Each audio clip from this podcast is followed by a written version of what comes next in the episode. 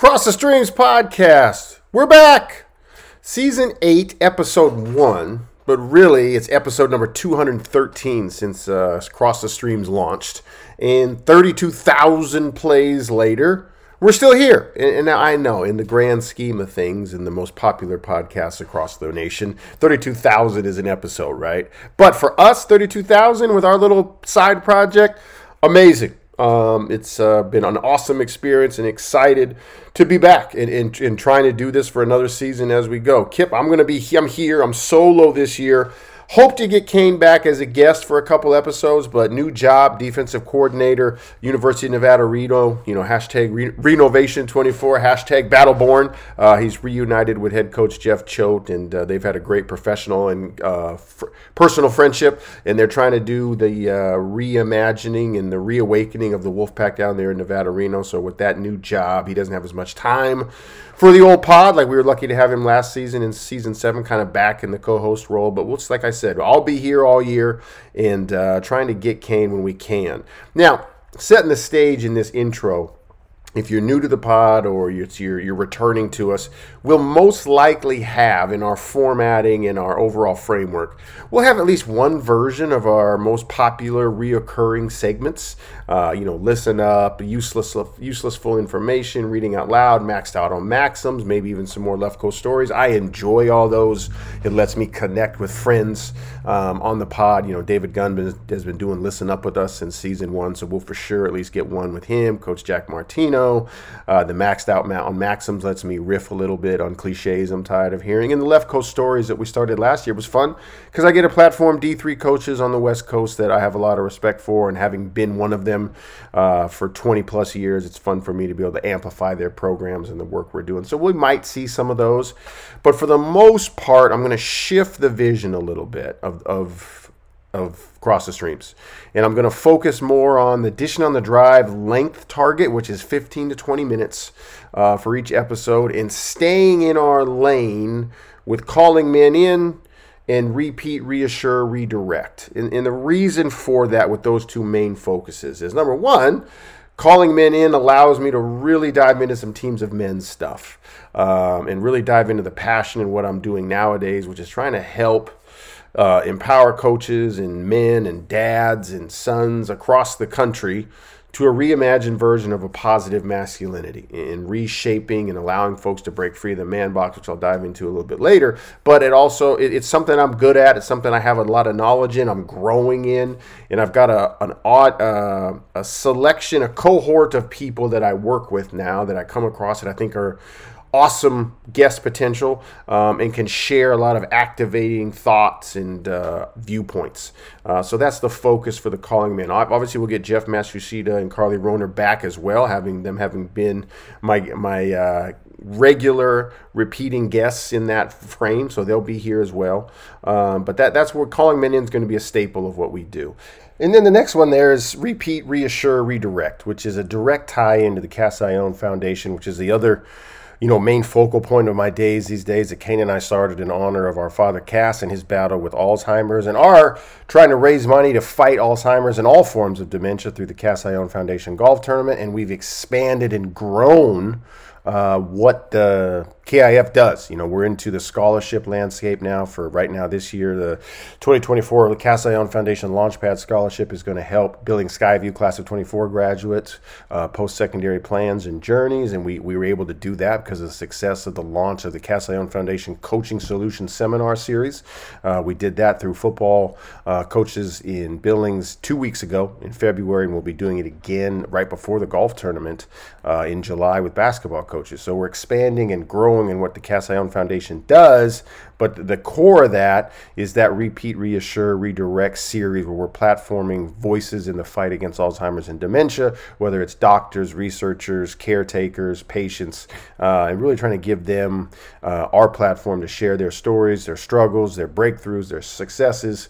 So that's where we're going this year with the pod. Like I said, you'll see some of the stuff you're used to, but also you'll notice a more heavy lean glean from me, especially since I'm doing it solo this year, on those type of topics. A new reimagined manhood, and then anything that has to do with our mission with the Cassione Foundation. As always, you can find us throughout the year on Apple Podcasts, SoundCloud, our Twitter, our Facebook, and our Instagram. Most of those are just Cross the Stream Podcasts. I believe on Instagram we're CTS_podcast. But if your Apple feeds are set up to get us recurringly, I'm going to try to do it bi-weekly. That's not a promise. That's an attempt from me to do it bi-weekly, which is, you know, I should say that we're a reoccurring podcast, and I learned this today in trying to write the script for today. You know, recurring, recurring versus reoccurring. I didn't know if I was just saying the name wrong, saying the words wrong, or if it was actually like something in the English language. So I Googled it, like we all do. And recurring is repetitive consistency. Reoccurring is it does repeat itself, but doesn't happen to be on a schedule.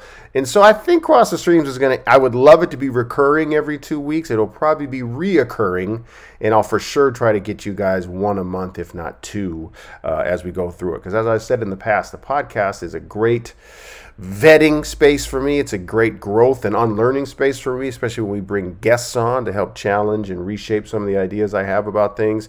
And it's also a connection point for me with people I love and people that I want to hang out with and talk to. And if even if it's only for 20 minutes on the pod, it's better than months and months of nothing besides a text here or there. So welcome back, Season 8, Episode 1, but really Episode number 213 for Cross the Streams Podcast.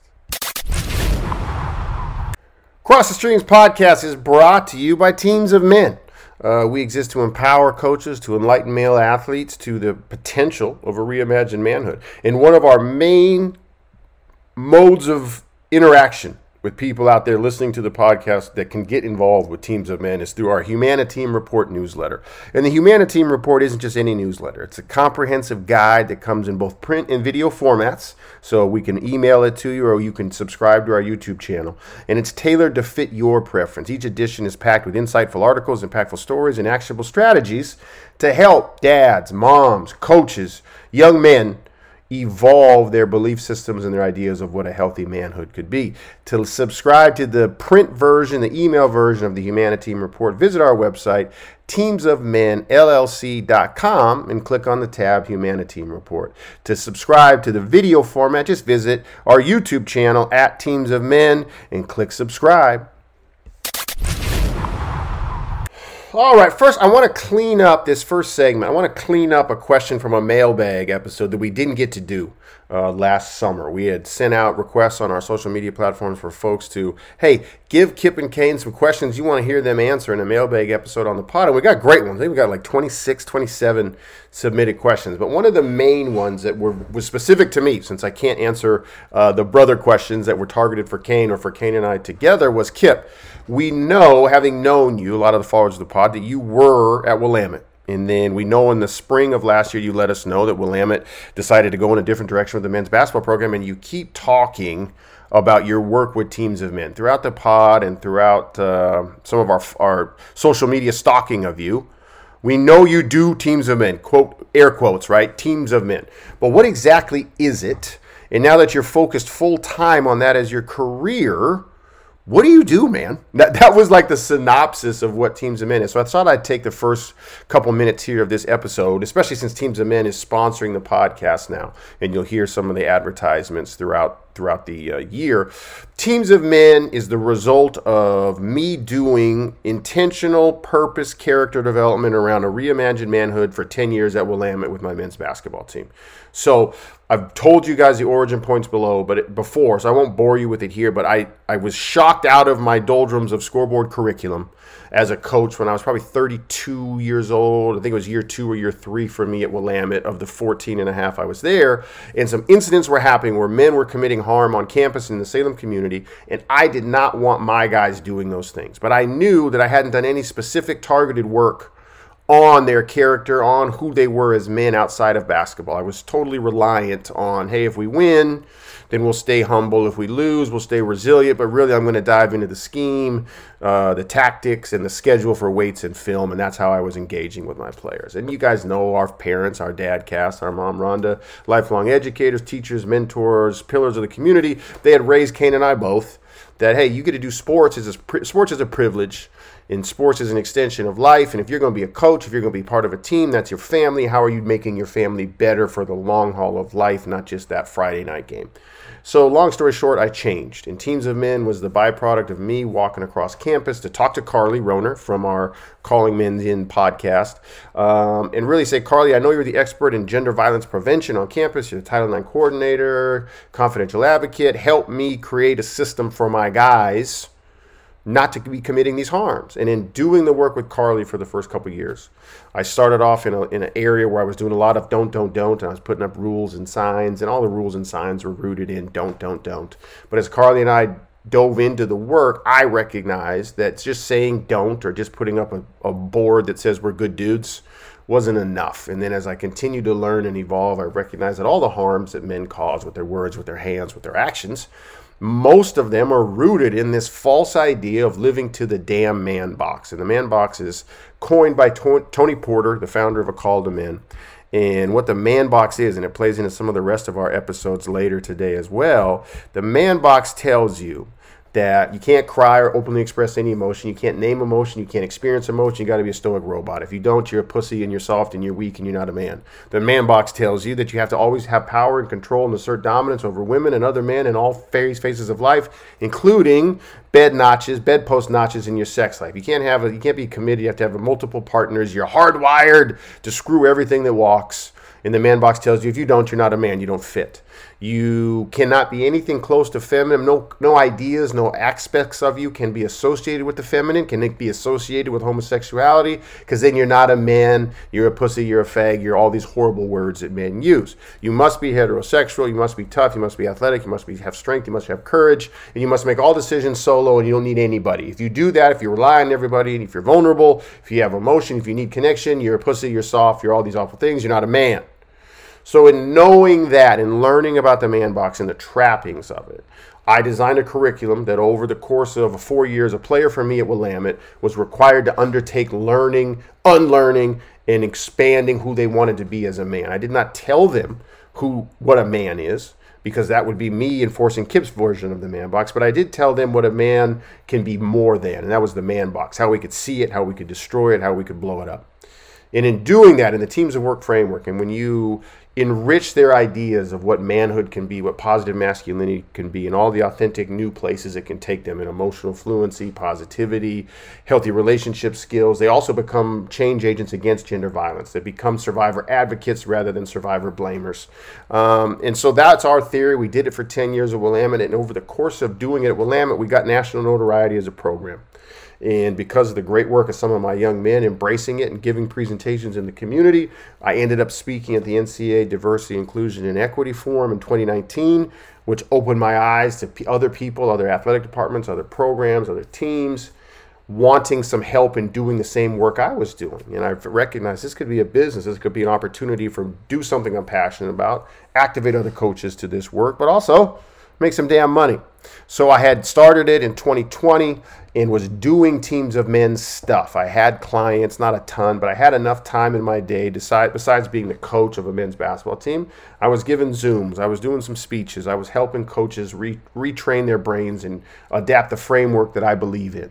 And then once, obviously, Willamette made the decision, it was a natural for me to sit down with Kelly and say, hey, this is what I'm going to do. I'm going to chase Teams of Men full time. I'm going to make it something that I think I can make another career out of, that I think I can expand and create another team, another army of Teams of Men, trained coaches and workers and presenters across the country, and we can really change how we show up as coaches in these spaces with male athletes. So that's what I've been doing. A lot of it since going full-time with it in May has been a ton of public speaking. I think the last time I checked, all through the rest of the last 6 months of 2023, I think I had 1,050 total audience of people I'd spoken to, whether it was athletes, coaches, parents of athletes, administrators, athletic directors, and we'd expanded from just like, hey, this niche of college basketball teams to middle school through Power 5 football, basketball heavy number of teams, but also with the lacrosse team, with a soccer team, with the baseball team, with a men's volleyball team. And we'd grown awareness of the brand. That's where we're at. You can find us across a lot of social media platforms. We've got Instagram, we've got a Facebook page, our Twitter's our number one spot, TikTok, YouTube. We're everywhere, LinkedIn. But I've been trying to learn the business. Right, because as much as I enjoy being the sole voice of Teams of Men, because you guys know I'm a very willing messenger, I like to talk. Being the willing messenger doesn't always make you the right messenger, and sometimes your message isn't what's needed at the time. So trying to expand from Kip gave us a speech, see you later, thank you, sir, here's your check, to Kip gave us the speech that sparked the fire, and the coaches on the campus embrace this, whether it's at the middle schools all the way through the Power 5 clients we have, and they do the work consistently the way I used to do it at Willamette, which is about 25 doses of Teams of Men content, material, meetings, discussions throughout a season. Because I know from the education I've got from smart people across the prevention and healthy masculinity industry, gender violence prevention industry, that it takes about 5 doses to even begin to let change in behavior, change in thought take root. So if we can get to 25, we're really setting the stage for some men on awakening and opening themselves up to some different version and a better version of themselves as a father, as a husband, as a person, and also a better person for the people around them. So that's Teams of Men. Teamsofmenllc.com is the easiest way to go get it. We've got a strategist now. We've got great relationships with some other business partners that are helping us grow. We're speaking at a lot of conventions. We're speaking at a lot of places.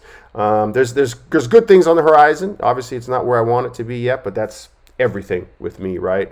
But I do have a passion for it, and I do have a belief system that coaches have such a unique opportunity with this work. Coaches get kids every day mandated to come to them if they're part of the team. They get kids wanting to come because they have other men in those team rooms that they want to see, they like or love. They trust the coach as a mentor and a person, a trusted voice in their life for pushing them towards something, and they also go to these sports and these teams expecting to be challenged, expecting a demand on them that taxes them. And we can use that formula, which is so rare in a man's life. I'm where I want to be to have fun. I'm where I want to be with people I love. I'm led by somebody I trust, and I showed up wanting to grow. We can really utilize that, not just to grow quarterbacks and power forwards and starting pitchers, but great human beings. So that's Teams of Men. That answers the mailbag question. And we'll be right back with a current event that I think really displays the need for this work and something I want to keep talking about and platforming on the podcast.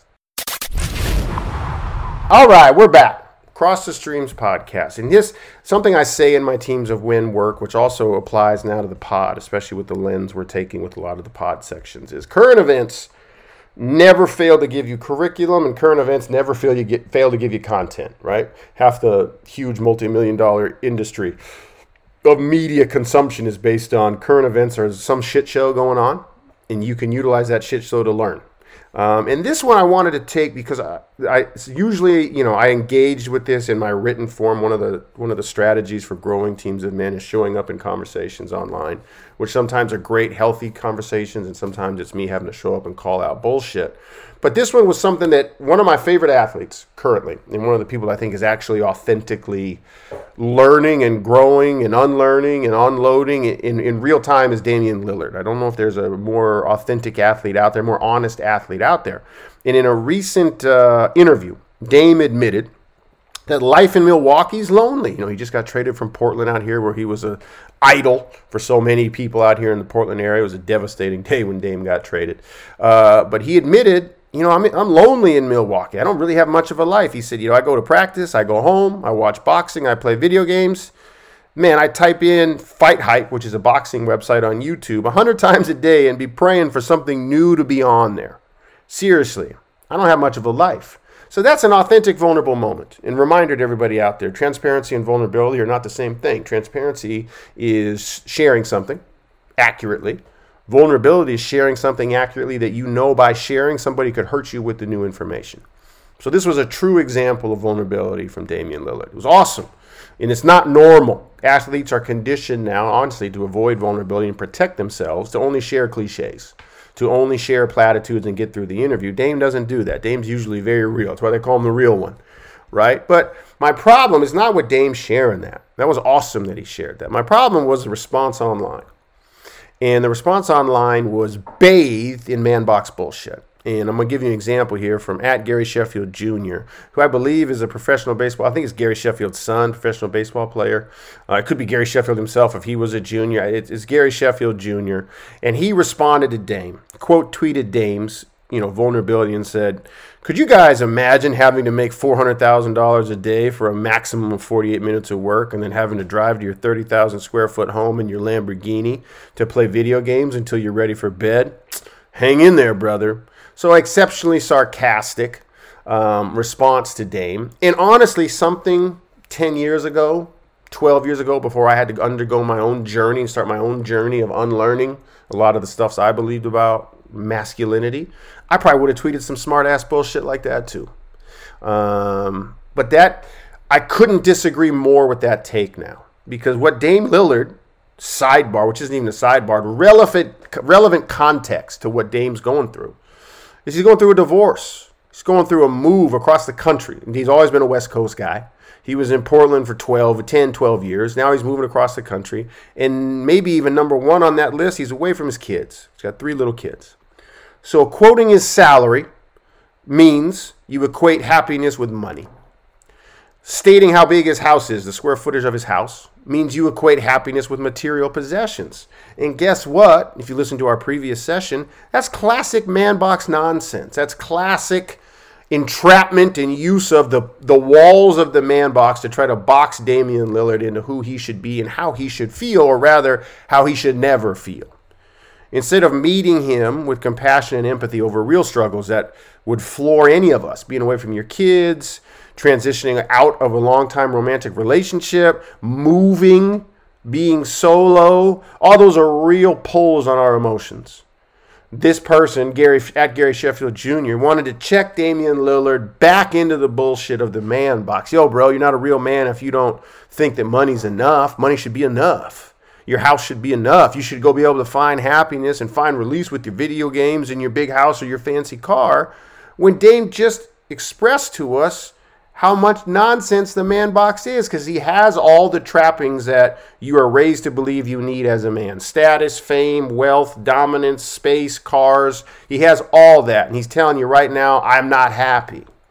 And that's an awesome moment. Not for him, how he's feeling, but in sharing that.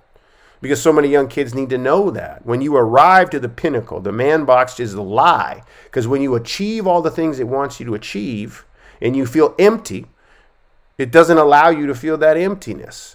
It doesn't tell you that once you achieve one thing, you need to achieve 2 or you suck again. And if you achieve 2, you need to achieve 4. And you have to keep multiplying yourself and keep proving your bullshit masculinity again and again. That's why it's called precarious manhood. Because I have to continue to up the ante in ways I'm willing to prove my masculinity. And for Dame to just say, I'm lonely, I'm tired, I don't feel seen, shit, I'm bored. That's a real statement. And the checking of that through the man box is something we should all fight against, and something worthy of you discussing. If you're a coach listening, if you're a man listening, you got a crew of friends, you got sons at home, you should use this story. Like, yo, man, do we believe this? Would we say some shit like this to Damian Lillard? Would we tell him that his paycheck and his house size equal his emotional state? Or are we evolved enough? Are we open enough to real empathy? It's a great question. I hope you all can answer the right way. Cross the Streams podcast is brought to you by the CassIOwn Foundation. We exist to raise money to battle Alzheimer's and dementia in all its forms, as well as provide Launchpad scholarships to Billings area youth after their high school experience ends. To learn more about the ways you can interact with the foundation, including our coaching seminars and our golf tournament, please visit CassIOwnFoundation.org. All right, we're back, and I recognize we're a little over, right? We're one episode in, and my framework, I promised you guys that I'd keep it to dishing on the drive length of 15 to 20 minutes. We're already 5 minutes over, but that's what we do when we're in a flow state, everybody. This last segment, it's once again rooted in a quote I saw, 2 competing quotes that I think tie together in something I want to talk about in the state of coaching in general. And I can comment on this having lived it and having failed in a lot of ways at it, having succeeded at a lot of ways at it. But seeing now both my experience as a coach and my experience the last 4 years helping coaches across the country, I hear some pain points and I hear some of these frameworks that I'm going to share with you from a couple places, and it leads me to a commentary I want to give you. So the first one has to do with, I'm a Cowboys fan, everybody knows that, but one of the coaches I respect a lot in the NFL is Mike Tomlin. Once again, I think Mike Tomlin is exactly who he claims to be.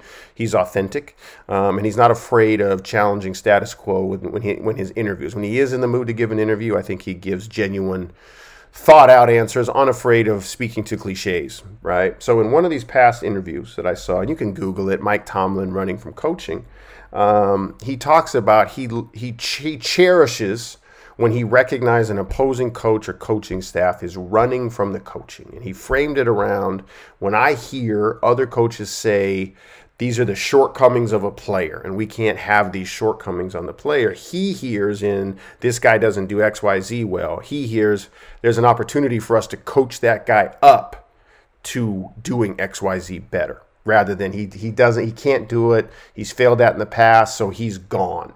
As Mike Tomlin talked about it, you cannot run from the coaching aspect of coaching. Like, my job is develop and enhance your abilities, enhance your behaviors on the field, and in my belief, off the field. But you can't run from that. Otherwise, in a lot of ways, you'll get to the conclusion I want to show you. But that was in my head, because on a similar day, there was a rash of posts across social media. And I think it was on the same day the Boston College football BC's head coach took the Packers defensive coordinator job. And let's put all the money aside. The money's really, it's irrelevant to what I'm talking about. And I don't think it played a huge role, because if you're a head coach in the ACC, you're making good money. If you're the defensive coordinator for the Packers, you're making good money.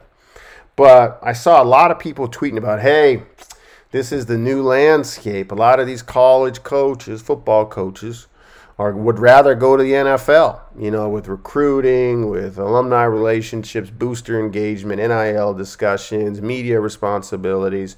College coaching is a lot of work these days, and coaches just want to go to the NFL because in the NFL, you just get to do football. In the NFL, you just get to coach the players. So he'd rather go call the defense than do all the different things associated with college football coaching. And there was various versions of that take throughout the couple days. And I had bookmarked them all, and I debriefed this with Kane a little bit, because he does live that life, right? He's been, since going from Montana State to UW, back to Montana State, back to Boise State, now to Reno. He's in the big-time college football lifestyle. And it is a grind. And I'm not trying to paint a picture that it's not a grind. Obviously it is. It was a grind to be a D3 basketball coach, much less his other places. But my part in the tie-in from Mike Tomlin is the running from coaching, running from the opportunity model. And one of my quality control coach for 10 years at Willamette, Kevin McCray, used to say, we can't be inconvenienced by our job.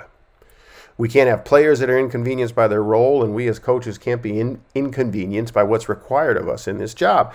And running from that inconvenience really stuck out to me. And I say that because, number one, Let's grasp reality a little bit, and let's challenge the idea that coaching in the NFL is simply calling plays. And I think a lot of people out there, and I'm not saying every coach that leaves to the NFL holds this mindset, but I think a lot of the general public holds the mindset of our most favorite pastime sport in the country, NFL football. Once you get to the show and you're with the Cowboys, the Packers, the Steelers, the Falcons, whoever you're with, you just get to call plays because they're professionals. They just do what you say. I would argue it's probably even harder because they're grown-ass men. They have families. They have their own belief system. Some of them might be older than you, for God's sake. I think you still have to find connection. You still have to deploy and utilize all the best practices of coaching to find human connection to still get J.J. Watt or Dak Prescott or Patrick Mahomes to do the right things on game day. I think a lot of folks view the NFL or view what it is to just coach football, and this could be some of the people leaving as well, as Madden. Like, what you really are looking for, if you believe that you just want to get back to coaching ball and drawing plays on a whiteboard, that's Madden. That's a video game. That's where the players are going to do exactly what you say. They're going to execute it to the utmost of their ability, all-out effort all the time. And that's just not reality. If you want that, where you just get to call plays and not have to do any of the other parts of coaching, Go play Madden. Be a competitive Madden video game player. And you probably won't beat the 13-year-old nationally ranked player anyway. Okay. Second, that's really, if you think about it, that's really the only place where you just get to coach the play calls is on video games. Everywhere else requires you to interact with human beings and have a plan and actually coach. Finally, if you take a look at the gluttony and the bloating of college football staffs, and I know some staffs are bigger than others, et cetera, et cetera. If I have a staff of 20 and he has a staff of 35, I'm obviously going to think I need more staff members. I agree. However, at every big-time college football program, they have 1,000 QCs, 1,000 associate coaches, 1,000 assistant to the blah, blah, blah coach. And they're usually tasked with tactical, schematic, video debrief, digestion, go watch our film, give me some more ideas. And I'm not saying these people don't work hard. I know they do. Kane was one of them. They worked their tail off. But how many of these staffs now have, if they're so worried about NIL and retention and the new landscape and the new needs of the college player, how many of these staffs of their 35 men that wear the polos and the awesome pullovers on game day, how many of them are tasked with the experience of our program? I'm part of the experience board. There's three of us. We're the experience board. How many of them are given the title retention coordinator?